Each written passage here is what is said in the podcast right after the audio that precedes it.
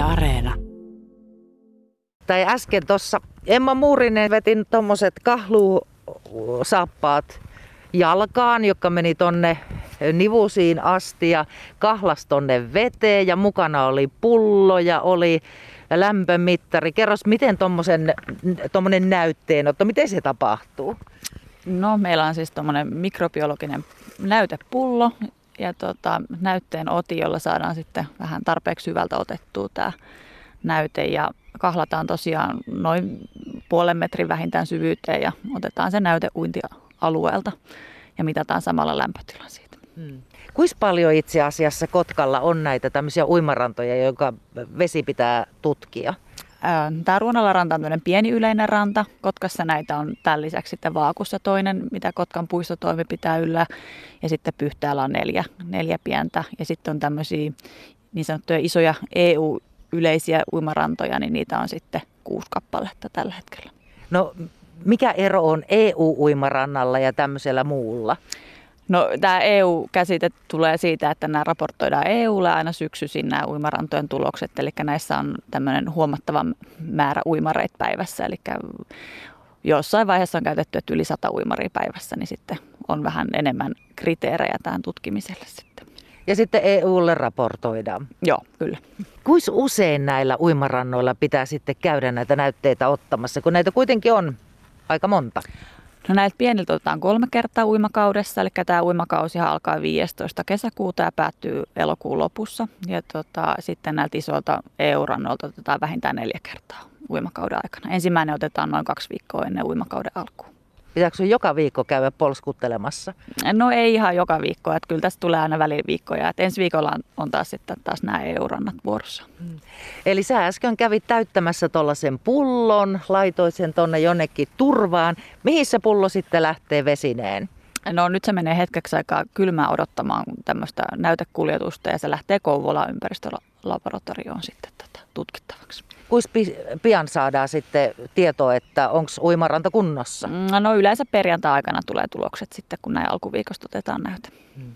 Eli noista vesinäytteistä tutkitaan kaikenlaista. Sinilevästä puhutaan kohta, mutta mitä kaikki, ne bakteerien nimet on niin kamalan vaikeat, niin kerros tämmöisellä niin kuin maatiaissanastolla, että mitä, mitä niistä katsotaan?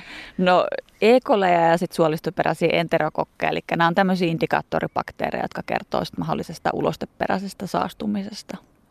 Ja tota, se, niin, se kertoo sitä, että siellä voi olla sitten taudin aiheuttaa bakteereja myös, jos näitä esiintyy näyttäessä liikaa. Mm. Minkäs verran Kotkassa sitten tulee tämmöisiä kesien aikana tietoja, että nyt, nyt mennään punaiselle?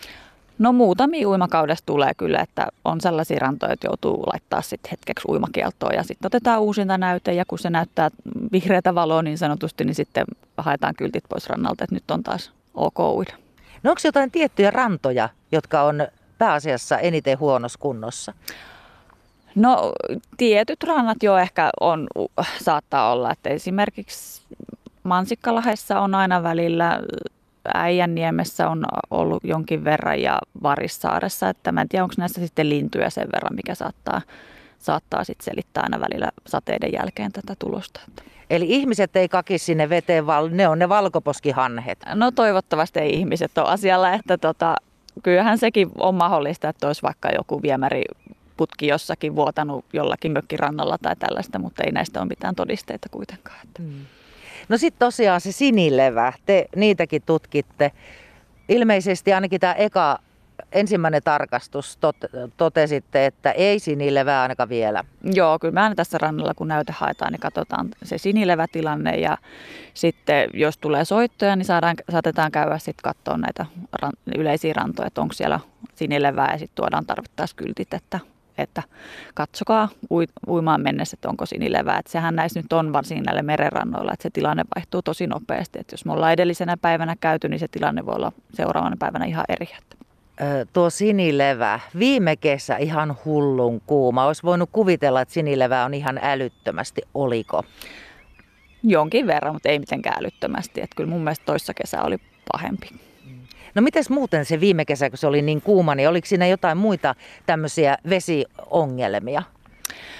No en tiedä ongelmia, mutta tämmöinen riski, riski aina kasvaa, kun lämpötilat nousee. Et se oli tosi lämmintä se vesi, vesi jossain vaiheessa ja sitten tämmöinen vibriokolera tartunta on sit siinä vaiheessa mahdollinen. Et me ei sitä tutkita mitenkään, mutta siinä aina riskit kasvaa, että silloin ei varsinkaan rikkinäisen ihon kanssa kannata mennä uimaan. Uimaan että siitä voi ihoinfektiota tai pahimmassa tapauksessa verenmyrkytys seurata. Vibriokolera kuulostaa pelottavalta. No kyllä se vähän hurjat kuulostaa, mutta ei se, ei se varsinaisesti mikään kolera, kolera ole siinä mielessä, mistä, mitä tunnetaan kolerabakteerit. Ja sitten tosiaan se aina mittaa, tai te mittaatte lämpötilat näillä uimarannoilla. Ja tota, mikäs äh, tällä hetkellä, muistatko Kotkassa, on se kaikista lämpimin ranta? No nyt Kotkassa en ole käynyt sitten toissa viikon tämän rannan lisäksi, että eilen Pyhtäällä oli no ei sielläkään kauhean, kauhean lämmintä ollut, että olisiko se jotain 16 pintaa ollut sitten lämpimimmillään. Että. No mil, miten lämmintä tässä merenrannalla esimerkiksi nuo uimavedet voi olla? Mitähän mä oon enimmillään mitannut. Se on ollut päälle kahta viittä. Oliko se viime kesä just? Oli jossain vaiheessa, joo. Mm. Paljon tässä on veden lämpötila? 16,3 oli.